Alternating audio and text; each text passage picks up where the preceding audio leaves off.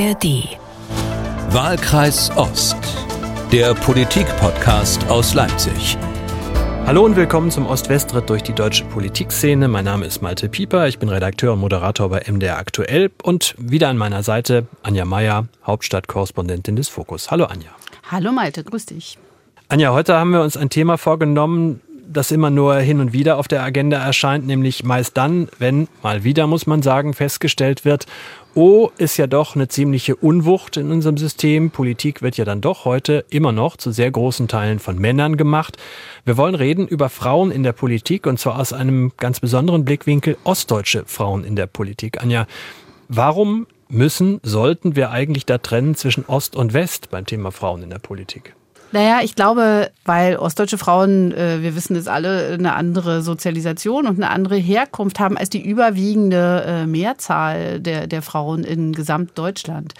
Also äh, Berufstätigkeit, Kinder, Betreuung, Schulsystem, Sozialsystem, das ist natürlich irgendwie ich erinnere mich an mich selbst. Äh, ich bin mit einer ganz anderen Sicht in die Bundesrepublik quasi reingelaufen, 1990, 1989, 90 und bin dort auf ein Frauenbild gestoßen in der Politik, was ich auch zum Teil auch lustig fand. Also ich erinnere mich gerne, ich habe mal Sabine Bergmann-Pohl interviewt, die letzte Volkskammerpräsidentin, und die hat äh, erzählt, wie sie dann die paar ostdeutschen Frauen, CDU-Frauen, nach Bonn gekommen sind und wie dann eigentlich, also quasi fehlte bloß nur, dass ihnen der, der, die Hand auf den, die Schulter gelegt wurde dazu, äh, wurde ihnen gesagt, äh, also wir, macht euch keine Sorgen, wir machen das jetzt einfach hier und wir machen das so, wie wir es kennen und schon immer.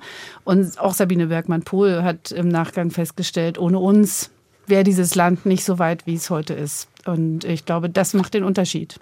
Umso mehr freuen wir uns, dass Sabine Michel heute bei uns ist, Filmemacherin, Grimme-Preisträgerin. Sie hat einen ganzen Dokumentarfilm zum Thema gedreht. Frauen in Landschaften heißt er. Und Frauen in Landschaften kommt kommende Woche am 14. September in die Kinos. Hallo Sabine. Hallo. Sabine, du hast vier Politikerinnen begleitet, Frauen aus der ersten Reihe. Manuela Schwesig, die Ministerpräsidentin von Mecklenburg-Vorpommern von der SPD, Yvonne Makwas, die Bundestagsvizepräsidentin von der CDU, Wahlkreis Sächsisches Vogtland, Anke Domscheit-Berg, die Digitalexpertin der Linken aus Brandenburg. Und Frauke Petri, die Gründerin und ehemalige AfD-Bundesvorsitzende aus Sachsen. Inzwischen ist sie aus der Politik ausgestiegen. Du hast sehr viel Zeit mit diesen vier Frauen verbracht, die ja nicht nur politisch ziemlich unterschiedlich ticken, die von der Art der Herangehensweise sehr verschieden sind. Die einen lassen mehr hinter die Fassade schauen als andere, aber gibt es aus deiner Sicht sowas wie, ich frage es wieder, einen gemeinsamen Nenner von allen Vieren, der gleich auffällt? Ja, also das ist ja etwas, was äh, ostdeutsche Biografien alle haben, dass sie eben äh, die Erfahrung des Mauerfalls und der Transformationszeit in ihren Biografien, in ihren Familien haben. Das ist natürlich etwas, was irgendwie alle eint. Sie gehen sehr verschieden damit um, aber diese Erfahrung ist natürlich da. Und ähm, ansonsten kann man, glaube ich, schon ähm, bei ostdeutschen Politikerinnen generell sagen, sie kommen zum größten Teil eben auch nicht aus so Politikdynastien.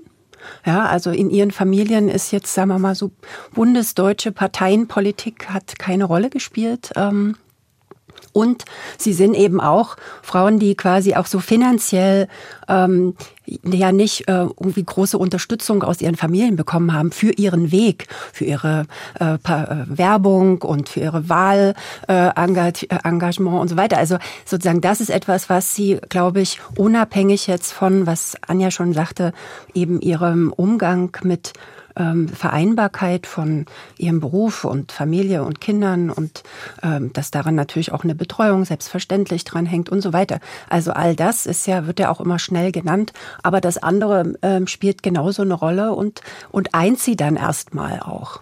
Ist das Feminismus oder ist das Geschlechterrollen? Also der Feminismus ist ja nichts, was sozusagen aus der DDR gekommen ist, würde ich sagen. Das ist was, dem man sich anverwandeln konnte als ostdeutsche Frau. Aber äh, wie würdest du das bezeichnen? Also gibt es da so eine Art soziologischen Begriff dafür, was diese Frauen geprägt hat? Also ähm, ich sage mal, Feminismus ähm, ist, ähm, ist ja etwas, also zum, es gibt schon mittlerweile Manuela Schwesig, also Anke Domscheit-Berg, die verstehen sich jetzt schon als Feministinnen, ja. Mhm. Aber ähm, erstmal ist es halt eine Selbstverständlichkeit einer erstmal auch im Gesetz festgeschriebenen Gleichberechtigung aus der DDR so, ja. Und eine Selbstverständlichkeit, mit der sie eben auch beim Aufwachsen ihre Mütter äh, gesehen haben, die eben berufstätig waren, ganz normal und dann eben auch zwei- und dreifach belastet. Deswegen, ich bin auch weit entfernt davon, das jetzt in den Himmel zu heben. Mhm. Aber diese Erfahrung aus so einer selbstverständlichen Gleichberechtigung, ähm, das hat schon, finde ich, ist ein großer Teil auch, sagen wir mal, ihrer Entwicklung und auch so ihrer Schlagkraft, glaube ich. Ist auch interessant, dass alle Mütter sind. Hast du sie danach auch ausgesucht oder äh, also war sozusagen dein Ansatz für den Film, dass du gesagt hast, also sie sollen Politikerin sein, sie sollen aus dem Osten kommen oder eine ostdeutsche Erfahrung haben und sie sollen Mütter sein oder wäre es auch anders möglich gewesen? Ja, das war jetzt nicht das ähm, mhm. vorrangige Kriterium.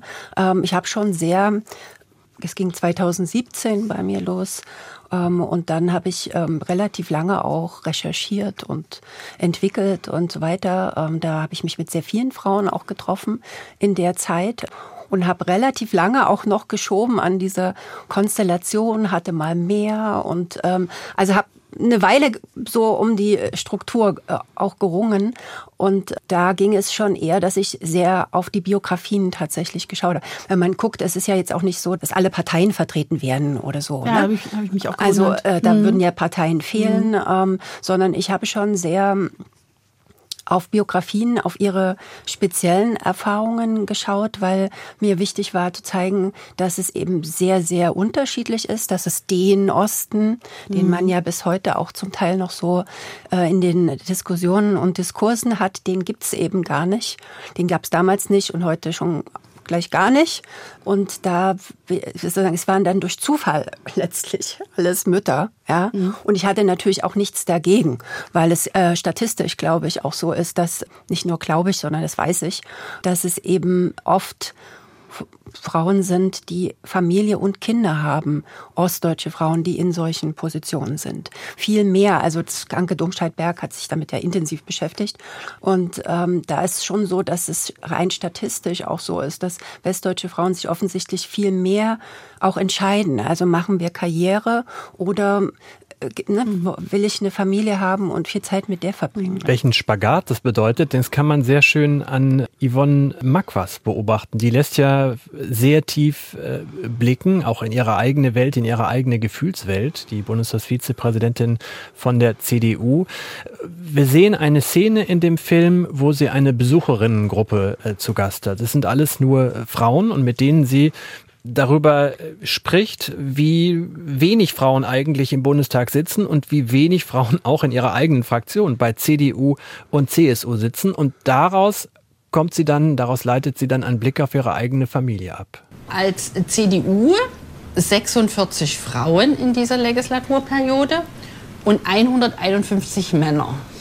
Und von den direkt gewählten Abgeordneten sind wir 25 Frauen, die direkt gewählt sind und 143 direkt gewählte Männer. Da müssen wir was machen. Ich bin für die Quote, aber bei mir im Ort okay. gibt es keine Frauen, die es machen wollen. Die kriegen sie nicht. Und vor allem keine jungen Frauen. Ich ja. meine, gerade Kommunalpolitik lebt von Richtig. jungen Frauen, Richtig. weil die wissen, was in der Schule verkehrt wird, die wissen, was in der genau. Kinderbetreuung. Richtig. Da werden die Gelder ausgegeben. Das ist so wichtig, dass ich so, es gibt sie nicht oder kaum, sage ich mal, und schon gar nicht in der CDU. Ich ähm, habe einen dreijährigen Sohn und in so einer Sitzungswoche, eigentlich bin ich von Montag bis Freitag hier. Und mein Sohn hat damit aber ein Problem, wenn ich die ganze Woche nicht da bin, sage ich ihm so offen und ehrlich. Mhm. So, der findet es nicht gut, er ist die ganze Woche bei der Oma, fragt jeden Tag, wann kommst du wieder? Mhm. Mama, Mama, Mama, wir telefonieren. Abends gar nicht, weil er dann weint, wenn ich nicht mhm. da bin. Montag, Dienstag zum Beispiel habe ich fast nur Fraktionsgremien.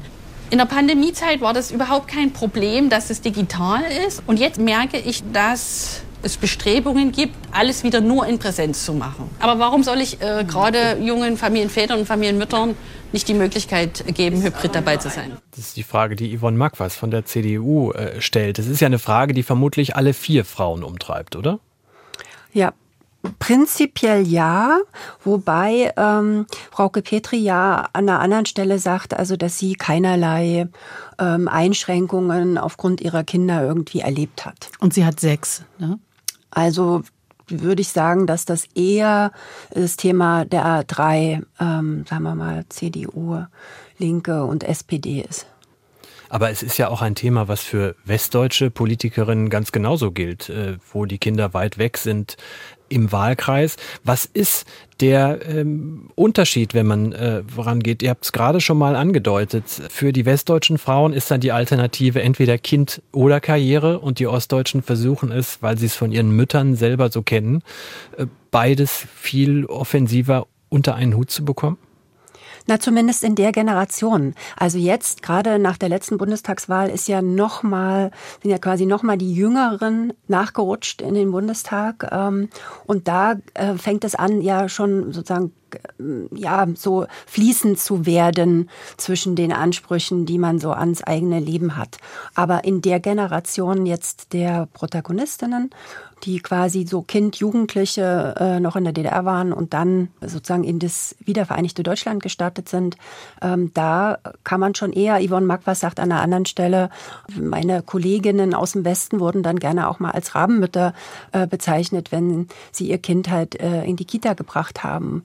Ähm, so, mhm. also da kann man auch rein statistisch schon eher sehen, dass es da eine Entscheidung oft gegeben hat zwischen Berufstätigkeit ähm, oder eben eine Entscheidung auch für eine Familie Familie oder sie sind finanziell so gut abgesichert, dass sie sich eben dann auch äh, Betreuung, Kinder, Mädchen und so weiter, also auch das haben wir ja in ähm, westdeutschen Politikerinnen Biografien ganz aktuell. Ich finde ja interessant, dass wir diese Frage, also das ist jetzt ein Film über Frauen, ja, über Politikerinnen ausdrücklich, aber diese Frage würde mich natürlich, die würde ich gerne auch hundertfach an die männlichen äh, Bundestagsabgeordneten oder überhaupt Abgeordnete, Berufspolitikerinnen äh, stellen. Ja, wie geht's euch eigentlich damit? Ja, wenn ihr eure Kinder nicht seht, wenn die von Montag bis äh, Freitag bei der Oma sind, wenn die krank sind, äh, wenn die zur Schule kommen und wenn die in der Kita Abschlussfest haben.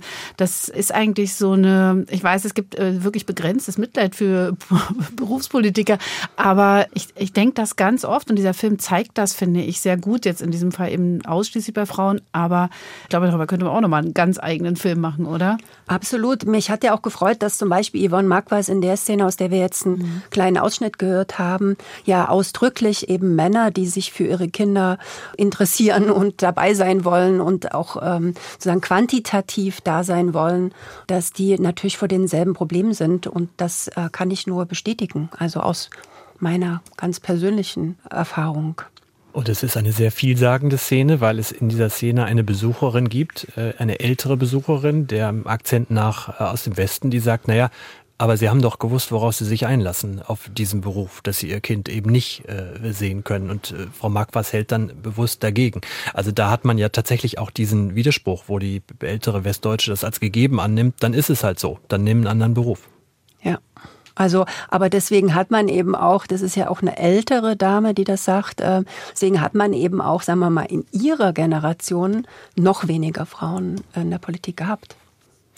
Ich würde gerne mal äh, auf aus dem Osten kommen äh, an sich noch mal schauen. Es gibt eine, finde ich, beeindruckende Szene mit äh, Frauke Petri, als äh, Frauke Petri äh, erzählt, wie sie noch vor der Wende mit ihren Eltern in den Westen gegangen ist und äh, dann dort äh, an ihrer neuen Schule angemeldet wird. Und dann gab es die Ankunft in der Schule, in der meine Mutter mich anmeldete, das Gymnasium in Dortmund-Ablerbeck in der achten Klasse. Ich hatte eine Karteikarte dabei und das letzte Schulzeugnis und auf der Karteikarte, ich glaube, sie war gelb, hatte meine Klassenlehrerin aus Schwarzheide ganz akribisch alle Zensuren aufgeschrieben, die ich in jedem Fach bis dahin hatte. Und der Rektor schaute da drauf und sagte, naja, die Zensuren aus dem Osten, die waren ja sowieso alle nicht real. Ich habe nichts gesagt. Meine Mutter hat sich auf die Zunge gebissen, aber unverschämt fanden wir es, glaube ich, beide. Dann wechselte ich zum neunten Schuljahr auf ein benachbartes Gymnasium in Schwerte. Der Schulweg war wesentlich weiter, aber dort konnte ich, hingehen und auf die Frage, ähm, wo ich denn wegkomme, konnte ich immer antworten, dass ich in Dortmund wohne. Und das war zwar genau genommen nicht die Antwort auf die Frage, aber das merkte keiner. Ähm, mhm. Und das war für mich ein wichtiger Neustart nochmal, weil ich an dem Zeitpunkt einfach die Möglichkeit hatte, ohne das Etikett Osten nochmal anzukommen. Was Frauke Petri da beschreibt, dieses sich quasi rechtfertigen müssen für die eigene Herkunft. Inwieweit ist dir das bei den anderen äh, drei Frauen äh, auch begegnet? So dieses Gefühl, ich muss quasi doppelt besser sein. Äh, ich muss mich einmal in, gegen die überwiegende Männermehrheit durchsetzen und dann muss ich auch noch meine Frau stehen gegen die überwiegende Westmehrheit. Auf die eine oder andere Weise kennt das, glaube ich, jeder in seiner Biografie. Also ich erinnere mich, ähm, dass äh, ich habe Abitur gemacht 1990, das letzte DDR-Abitur sozusagen, und das äh, wurde dann, äh, bevor ich mich für ein Studium in der Bundesrepublik bewerben durfte, ähm, schlechter gerechnet. Ich glaube um drei Grad. Was? Weil die Abitur, äh, ne, die sind halt viel zu leicht gewesen in der DDR. Also das ist mir damals gar nicht so aufgefallen. Später ist es mir dann aufgefallen, da fand ich es ganz krass. Also ich will nur sagen, diese Erfahrung, ähm, denke ich, hat fast jeder in seiner Biografie äh, unterschiedlich ausgeprägt. Ähm, ich erinnere mich, dass Anke Domscheit-Berg ähm, ist eben etwas anders. Sie hat, ist eben eher so, dass sie sich verteidigen muss äh, in ihrem Anspruch, ähm, sozusagen auch Karriere machen zu wollen mit Kind im Westen. Das fand ich auch interessant, dass sie eine Biografie hat, die eben ähm, nach dem äh, Mauerfall, nach der Friedlichen Revolution, äh, wie Millionen andere junge, gut ausgebildete Frauen, weil sie eben keine Arbeit ähm, im Osten damals bekommen haben, in den 90ern, Anfang der 90er äh, in den Westen gegangen sind und äh, dort ja auch relativ schnell sozusagen angekommen und äh, anfänglich auch Karriere und dann äh, ging das halt los, dass sie mit ihrem ostdeutschen Selbstverständnis aus, ja, ich habe jetzt ein Kind gekriegt, aber jetzt nach einem Jahr würde ich auch gerne wieder beruflich ähm, durchstarten, ähm, dass sie sich eben auf dieser Strecke ähm, verteidigen musste. Also auf die eine oder andere Weise kennen wir das, glaube ich, alle. Mhm. Ich kenne das auch. Ich, hab, ich weiß noch, dass ich nach Mauerfall mir bestimmte Ostwörter abgewöhnt habe. Einfach mehr zuhören, weniger sagen, weniger weniger äh, Fettnäpfe, in die man treten kann. Nicht auffallen, Assimilation. Also, und das beschreibt aber Frau Petri, ich finde, die Szene geht einem unheimlich nah, äh, weil man auch sieht, sie ist, äh, egal wo sie gelebt hat, einfach eine sehr anspruchsvolle Person, die irgendwie an sich die allerhöchsten Ansprüche stellt. Und äh, wenn so jemand so gedemütigt ist, war eine Demütigung, die ihr da widerfahren ist. Das ist, also sie, sie ist im Grunde immer noch in dem Film, ja, über 30 Jahre später. Sie, sie leidet das, also sie erträgt das immer noch schwer, diese Szene.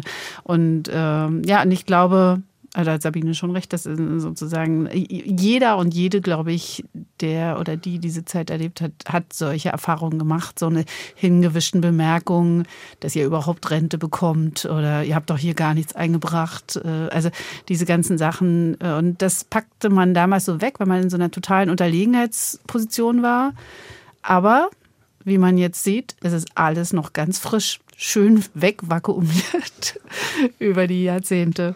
Das war auch so eine Aufbruchs. Also das war, ich glaube, ich habe das damals gar nicht so als unterlegen empfunden, ähm, aber es war eben so ein Aufbruch und es gab sehr viel Neues und da ähm, ist das irgendwie so mhm. erstmal äh, in den Keller gepackt worden. Mhm. Aber ähm, ich meine, ich beschäftige mich ja schon lange auch mit diesem Thema, ähm, äh, auch in unserem Buch äh, Die anderen Leben, äh, so dass man eben sieht, wenn man in diese Familien reingeht, dass das alles da ist. Ich meine, auch diese äh, Biografien der vielfach äh, Umschulungen, also dass eben die ganzen Abschlüsse alle ähm, nicht galten und ähm, das genau findet sich in jeder Familie. Ein Abitur, was drei, was drei Schritte runtergezählt wird, das ist wirklich, das ist ja wirklich, also oh, das naja. war nicht schlimm, weil das ich wollte nicht Medizin studieren, also ne, sonst, aber ähm, äh, das war schon ja. Mhm. Aber wie wird prägt denn heute eigentlich dieses, äh, diese Erfahrung die Frauen immer noch? Also dieses, äh, das was, wo Anja sagte gerade, Frau Hörke Petri ist immer noch in dem Film von vor 30 Jahren, in dieser schweren Demütigung, dass äh, quasi ihre Karteikarte mit ihren Noten, mit den Worten ist ja alles nichts wert, an die Seite gelegt wird. Haben die anderen drei das verdrängt oder bei Yvonne Makwas zum Beispiel kann man sehen, sie trägt ja ihren vogtländischen Dialekt sehr offensiv. Äh, den hätte sie sich ja abgewöhnen können, wenn sie kaschieren will, wo sie eigentlich herkommt, aber sie geht ja sehr selbstbewusst damit um. Ja, Yvonne Magwas ist auch äh, die jüngste, sage ich mal, aus diesen Vieren. So und ähm, sie ist in der Familie, das find, fand ich ja eben auch interessant, ähm, wo die Eltern ja eher einen beruflichen Aufstieg hinbekommen haben.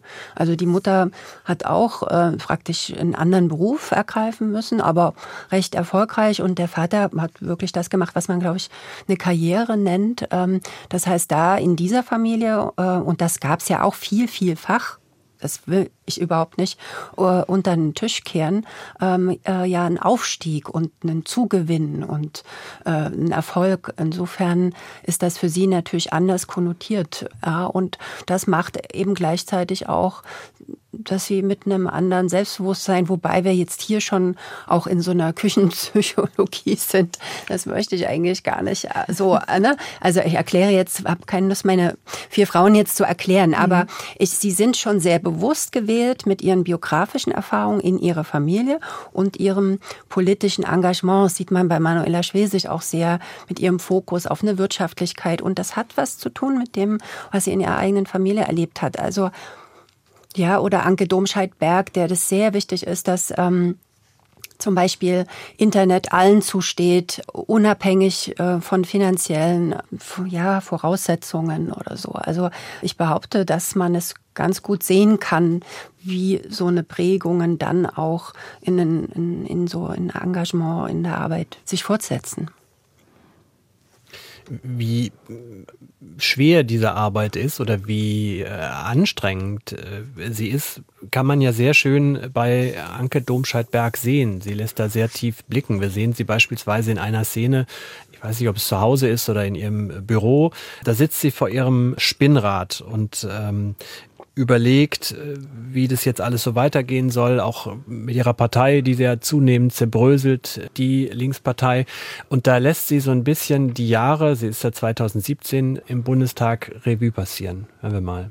Definitiv gibt es ein Problem mit Überforderung und auch mit Überarbeitung in der Politik. Die Erwartungshaltungen sind immens, die sind astronomisch. Man darf ja auch gar keine Fehler machen, also Fehler werden einem nicht verziehen.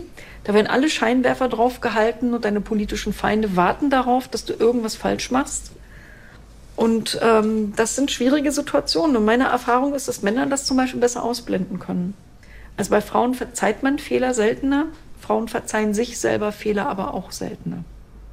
Und als ich zum Beispiel überlegt habe, ob ich noch eine zweite Legislatur mache, war das ein ganz wichtiges Argument. Ich habe wirklich Wochen und Monate lang auch mit meiner Familie zusammen überlegt, schaffe ich das überhaupt? Nochmal vier Jahre, rein gesundheitlich? Und will ich mich so ausquetschen lassen wie eine Zitrone? Weil das bedeutet es faktisch. Also man muss auf extrem viel im Leben verzichten. An Familie, an Erholungswert, an Freizeit.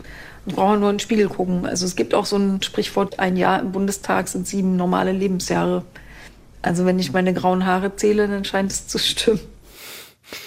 Und dann lacht sie und beginnt äh, Spinnrad zu drehen. Ähm, Anja, nach über die Dinge, die wir in den letzten äh, Monaten und Jahren hier immer wieder gesprochen haben, ist es exemplarisch, oder? Es ist ein Knochenjob, was die da machen. Ja, genau.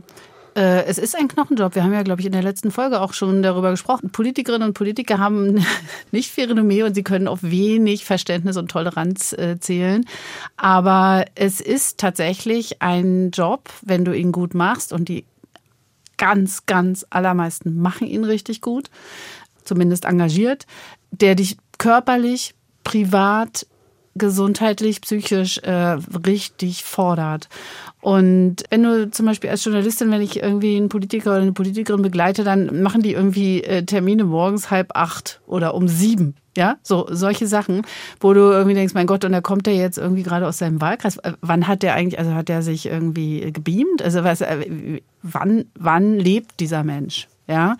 Und das ist etwas, was auch wenig gesehen wird, muss ich sagen. Und äh, bei Anke Domscheit-Berg, ich muss das vielleicht auch mal, ich weiß nicht, ob das stimmt, Sabine, aber ich glaube, sie ist doch äh, Textilgestalterin, hat sie studiert, oder? Weil es klingt ein bisschen seltsam, dass eine Politikerin am Spinnrad sitzt.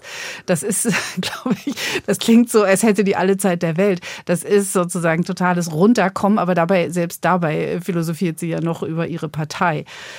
Es ist einfach ein echt harter Job. Und für mich äh, wäre das größte Ausschlusskriterium, meine Privatheit hergeben zu müssen, erkannt zu werden.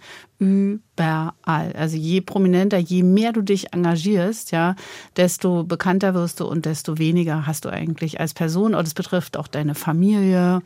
Das betrifft öffentliche Diskussionen, was weiß ich, Corona damals, Sterbehilfe neulich. Also wo du irgendwie ständig angequatscht wirst. Ich war neulich mal mit Jens Spahn in einem einfach auf einem stinknormalen Bahnhof abends, der wird quasi alle zwei Minuten angesprochen. Und das möchte man eigentlich nicht tauschen. Also es gibt ja echt ein paar ähm, Momente in diesem Film, die mich wirklich geflasht haben, inhaltlich ähm, so. Aber der größte Eindruck, äh, den ich aus dieser Drehzeit eben mitnehme, ist, wie hart ähm, dieser Beruf ist. Also wie, wie viele Stunden, äh, wie viel Disziplin und wie wenig Sorge sagen für die eigene Gesundheit ähm, und die eigenen, eigene Familie und so weiter.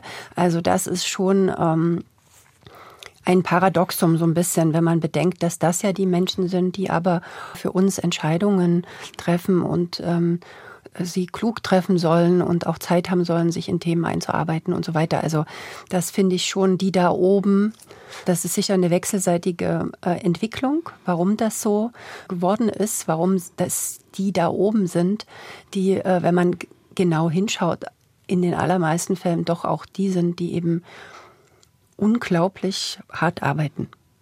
Und was sie auch, wie viele von uns ja machen, äh, wenn sie zur Arbeit gehen, äh, dann sind sie häufig anders als sie, äh, oder zumindest, ich will nicht sagen, setzen eine Maske auf, aber man nimmt sich ja doch äh, zurück zu der Person, äh, die man sonst ist. Und dir gelingt es ja wirklich in dem Film äh, hinter die Masken zu schauen. Also bei Frauke Petri, die man sonst immer nur meist oder häufig sehr aggressiv in Interviews erlebt hat, äh, kommt man ihr an mehreren Stellen, finde ich, sehr nah. Einen Ausschnitt haben wir eben schon gehört, als sie über ihr Ankommen äh, im Westen äh, redet. Äh, Yvonne Marquas lässt sehr viel von sich äh, sehen, auch Anke Domscheit-Berg. Und ich könnte mir vorstellen, Manuela Schwesig war am schwierigsten, oder? Also ähm, das würde ich, also in der Kategorie würde ich es nicht betiteln. Ähm, sie ist ähm, rangmäßig eben die höchste. Sie ist Ministerpräsidentin. Ähm, sie hat auf der Premiere in ähm, auf der Festival-Uraufführung in Schwerin erzählt, ähm, dass äh, das ein Film ist, wo jeder Pressereferent einen warnt. Äh, erst recht in ihrer Position. Um Gottes Willen da nicht ähm, zustimmen, äh, nichts Persönliches, nicht so nah ranlassen. Habeck hat das auch mal irgendwann ganz schön gesagt, ähm, dass man lernt, je länger man auch in diesem Beruf ist, dass man nirgendwo ein Fitzelchen persönlich blicken lässt, weil alles gegriffen wird und Insofern muss man ihr Auftreten natürlich im, im, im, Zusammenspiel auch mit ihrem, mit ihrer Position und auch ihres vergangenen anderthalb Jahre äh, sehen. Also meine gerade Manuela Schwesig ist ja nun ein Beispiel dafür, wie Fehler und ähm, äh, eben auch Frauen besonders nicht verziehen werden und wie sie besonders geschlechterspezifisch in den sozialen Netzwerken bis heute äh, angegriffen wird. So ob gemachter Fehler, aber eben auch ob ihrer Kleidung, ob ihres Tonfalls, ob ihrer Frisur, alles das, was alle diese Frauen kennen. Aber gerade bei ihr ist es schon, ähm, wenn man sich das ein bisschen näher anschaut, ähm, krass und auch wie lange und wie lange sie da auch jetzt schon standhält, sag ich mal so männermäßig. Ne? Sie war ja besonders in der Kritik wegen äh, der Gaslieferung aus Russland und der Nord Stream-Leitungen, mhm. die in Mecklenburg-Vorpommern äh, mhm. ankommen. Trotzdem erleben wir sie dann wirklich, also man sieht es an ihren Augen, ähm, als sie über ihre Krebserkrankung spricht, die kurz vor der Corona-Pandemie äh, im Sommer 2019 festgestellt wurde und sie damals auch ihre Behandlung begann. Und spätestens mit Beginn der Pandemie hat Manuela Schwesig für sich selbst offenbar entschieden, Krankheit hin oder her. In so einer Krisensituation muss die Kapitänin an Bord bleiben. Alle anderen bleiben ja auch, die Verantwortung haben. Und habe das dann durchgezogen und es war schon wirklich, ja, es waren so zwei Welten. Ich bin zu diesem Zeitpunkt jeden Morgen ins Klinikum Schwerin gefahren zur Bestrahlung und bin immer morgens ganz tapfer mit meinem Fahrrad da hochgeradelt, weil ich irgendwie mich auch bewegen musste und an der frischen Luft sein musste. Und man glaubt es nicht, aber die zehn Minuten, wo ich dann im Strahlenraum lag, das ist ja so ein abgeschlossener Raum, da schließt sich dann irgendwann, man liegt auf einer Liege, irgendwann schließt sich die große Stahltür, weil die Mitarbeiter natürlich geschützt werden und nicht dann äh, während der Bestrahlung im Raum sind. Und man liegt da so auf der Liege und oben war so ein Bild, auf das man schauen konnte. Und es war der Leuchtturm in Warnemünde. Und es hat mich echt getragen. Da dachte ich immer so, da willst du irgendwann wieder hin, da willst du irgendwann wieder stehen und dann muss wieder alles gut sein.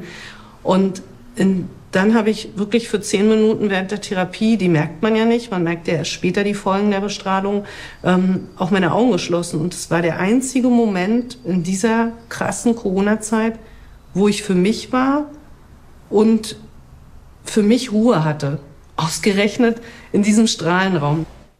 Tja, das geht äh, richtig unter die Haut, auch in dem Moment, äh, wo man sie dabei sieht. Ja, also ich habe auch äh, Gänsehaut bekommen. Auch. Das ist schon, ja, also insofern ist das immer relativ mit diesem, wie lässt jemand, ähm, ich meine, Menschen sind eben sehr verschieden, auch wie sie über persönliche Dinge äh, sprechen, aber ähm, es gibt schon auch bei ihr Sachen, die mich ähm, sehr berührt haben, auch wenn sie über ihren Vater spricht. Oder mhm. ähm, ja, es ist auch Zeit. Deswegen sind Kinodokumentarfilme so wichtig, weil man so viel Zeit hat. Man braucht die Zeit auch. Ich wollte mal eine Frage zur Zeit stellen. Ich glaube, du hast drei Jahre hast du für den Film, ne? du hast sie doch drei Jahre begleitet oder über welchen Zeitraum? also als wir anfangen wollten zu drehen, war Lockdown. Mhm. Das heißt, ähm, da habe ich erstmal alles äh, geblockt, da war ich die Frauen am Handy und vor den Zoom schalten hat mich natürlich nicht mhm. interessiert. Ähm, aber im Kontakt musste ich mit ihnen ja trotzdem bleiben, auch in der Zeit. Und angefangen wirklich zu drehen haben wir dann im Sommer 21. Und wann wart ihr fertig? Ungefähr? Welcher Vor drei Monaten oder so. Ah ja, also ja, ja, stimmt. Ah, das letzte ja Mal haben wir dann im Dezember ja. auf Hittensee gedreht. Ja, weil ich habe mich gefragt, ähm, über so eine lange Zeit, man sieht ja, ne, es gibt dann irgendwie ist Corona, Pandemie, also Pandemiezeit, man sieht es an den Masken, die Jahreszeiten wechseln, die Frisuren wechseln auch ein bisschen und so. Die Kinder werden größer. Hat sich für dich was verändert? Ändert, würdest du, ist ja ganz interessant, so ein, also hat ja nicht jeder, ja, über so einen langen Zeitraum Zugang zu äh, Politikerinnen, also politisch arbeitenden Menschen. Äh, hat sich was verändert in deren Arbeit, also im Ton, in den Ansprüchen, im Pensum, keine Ahnung, also. Nee. Über diese Zeit, während ich sie begleitet habe? Nee, also das würde ich sagen, ist so ein stringentes, sehr, sehr hohes Level auf dem die agieren. Und ähm, da gibt's dann so Phasen wie ähm, kurz vor der Sommerpause äh, gab's ja in der CDU äh, ordentlich Diskussionen über die Äußerungen von Merz und dann war auch Yvonne Marquardt da im Dialog und im öffentlichen Dialog und so weiter. Also es gibt so Phasen, wo es sicher dann nochmal kurzzeitig zunimmt, aber ansonsten ist das einfach ein konstant sehr, sehr hohes Level, auf dem mhm. sie agieren. Seid ihr eigentlich beim Du oder beim Sie? Beim Sie. Beim Sie. Ist so geblieben.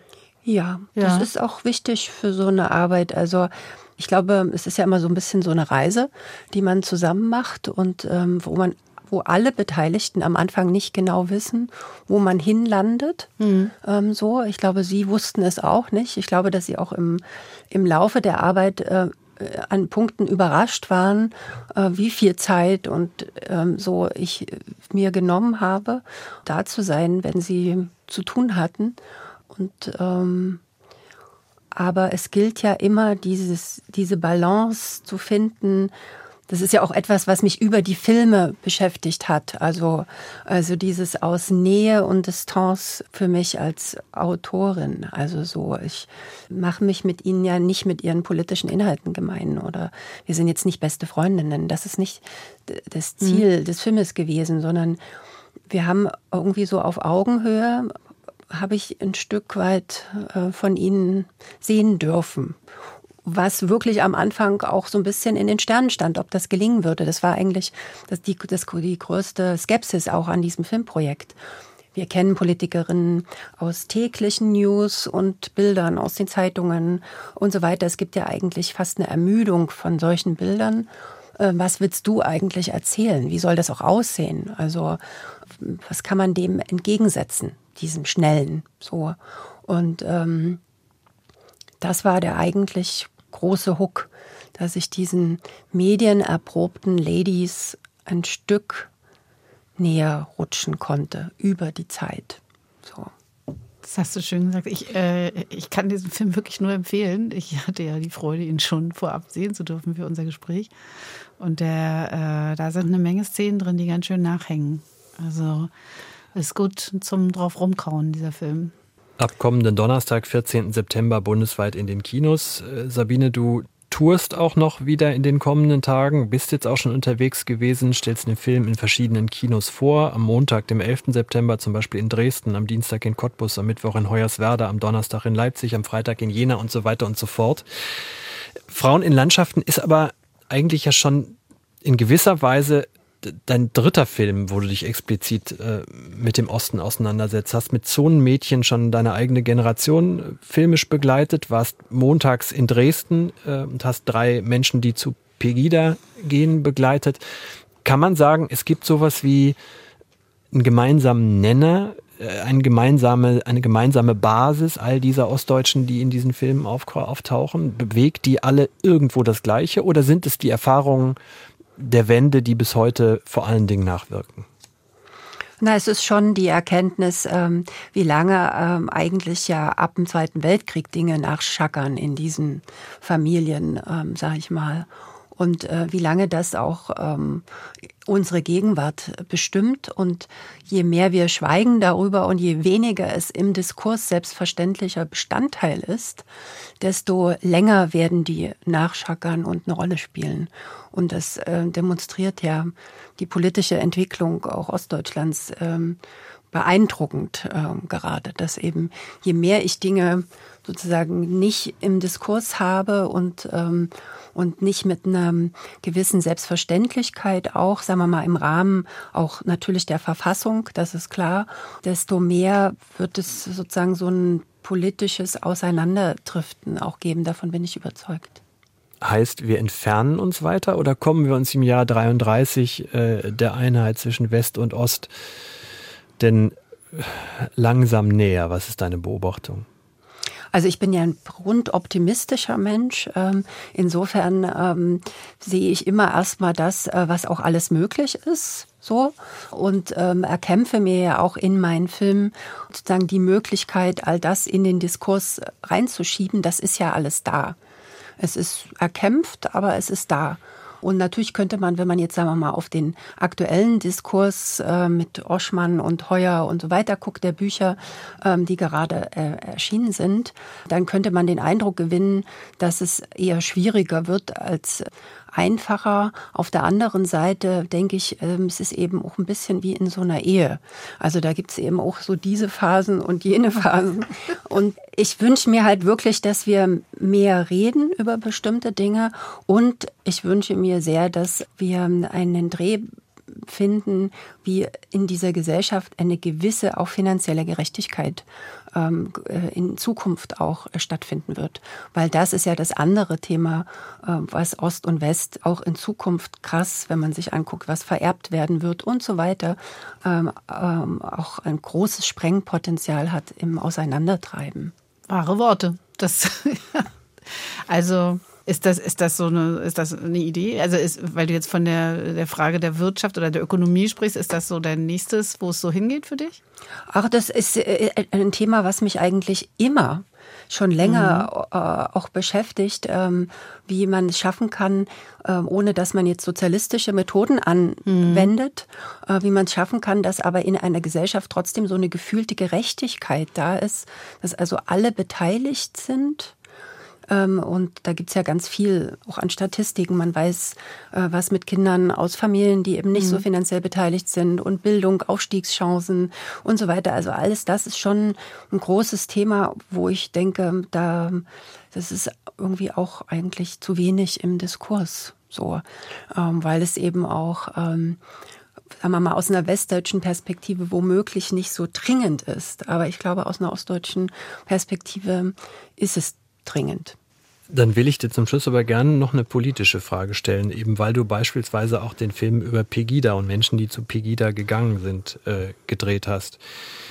Wenn sich diese Ausgrenzungserzählung oder das Ausgrenzen der AfD, die ja nun hin oder her im Osten deutlich stärker ist als im Westen. In manchen Gegenden, in Sachsen oder in Thüringen, die 40-Prozent-Marke erreicht, inzwischen einen Landrat und einen Bürgermeister mit absoluter Mehrheit äh, stellt. Was sagt dein Gefühl? Kommt man mit Ausgrenzen, wie es ja auch die westdeutschen Parteien machen, noch weiter? Ja, ich meine, ich bin mit all meinen Filmen ja ähm, ein Stück weit auch das Gegenbeispiel und ähm, habe mich da ja auch in vielen Diskussionen schon begeben. Meine Antwort wäre nein, natürlich nicht so. Ja, also ich glaube, man muss eben sehr, sehr differenzieren zwischen denen, die in so einer Partei in der AfD eben an Entscheiderpositionen sitzen. Da habe ich das ist sozusagen auch ein Stück weit eine rote Linie. Und natürlich muss die Verfassung angewandt werden, sehr, sehr streng überall eigentlich. Aber in so einer Diffamierung, sagen wir mal, auch der Wähler, da glaube ich nicht, dass das ein gutes Mittel ist, um ähm, irgendwie in der Gesellschaft im Gespräch zu bleiben, weil es ja sehr viel Trotz und, und so weiter all das auch heraufbeschwört. Also ich es ist auch, im Prinzip kann man ja an der Gesellschaft all das anwenden, was man aus der Familie kennt. So. Und ähm, gut ist, wenn man eben mit dem Onkel und der Tante, mit der man eigentlich gar nicht so viel ne, gemein hat, äh, aber irgendwie trotzdem im Gespräch bleibt. Und das ist eine tiefe Überzeugung. Deswegen entstehen oft eben auch so Filme, wie ich sie mache, weil ich glaube, dass wir im Diskurs bleibend müssen bestimmte Dinge dann nicht auf dem Wahlzettel ausgetragen werden. Vielen Dank an Sabine Michel, Autorin, Regisseurin, Dramaturgin, Grimme-Preisträgerin. Ihr aktueller Film Frauen in Landschaften ab kommenden Donnerstag, 14. September in den Kinos. Und ich glaube, wir haben es jetzt deutlich gesagt, Anja, oder? ja. ja, unbedingt, unbedingt, ja. Ich empfehle das also man, wärmstens. Ja. Man lernt nicht nur sehr viel über Frauen in der Politik, man lernt auch sehr viel, wie Politik und wie gnadenlos Politik äh, funktioniert. Wer sich vorher noch mal äh, reinhören will in eine der Protagonistinnen, Yvonne Magwas, war vor ein paar Monaten bei uns zu Gast. Äh, mit der haben wir über Stadt und Land und wie man umgeht mit einem sich abgehängten Land gesprochen und auch die Frage nochmal mit ihr geklärt, äh, weil sie hautnah in ihrem Wahlkreis auch immer wieder damit zu tun hat, angefeindet wird, wie sollte man mit der AfD äh, umgehen. Auch diese Folgen, wie alle Folgen von Wahlkreis Ost, gibt's werbefrei in der App der ARD Audiothek und überall sonst, wo es Podcasts gibt. Ich sage herzlichen Dank, Sabine. Herzlichen Dank, Anja. Dankeschön. Bis bald, Malte. Danke, Sabine. Wir sehen uns im Kino. Ja, definitiv. Danke. Tschüss. Danke. Ciao. Wahlkreis Ost, der Politik-Podcast aus Leipzig.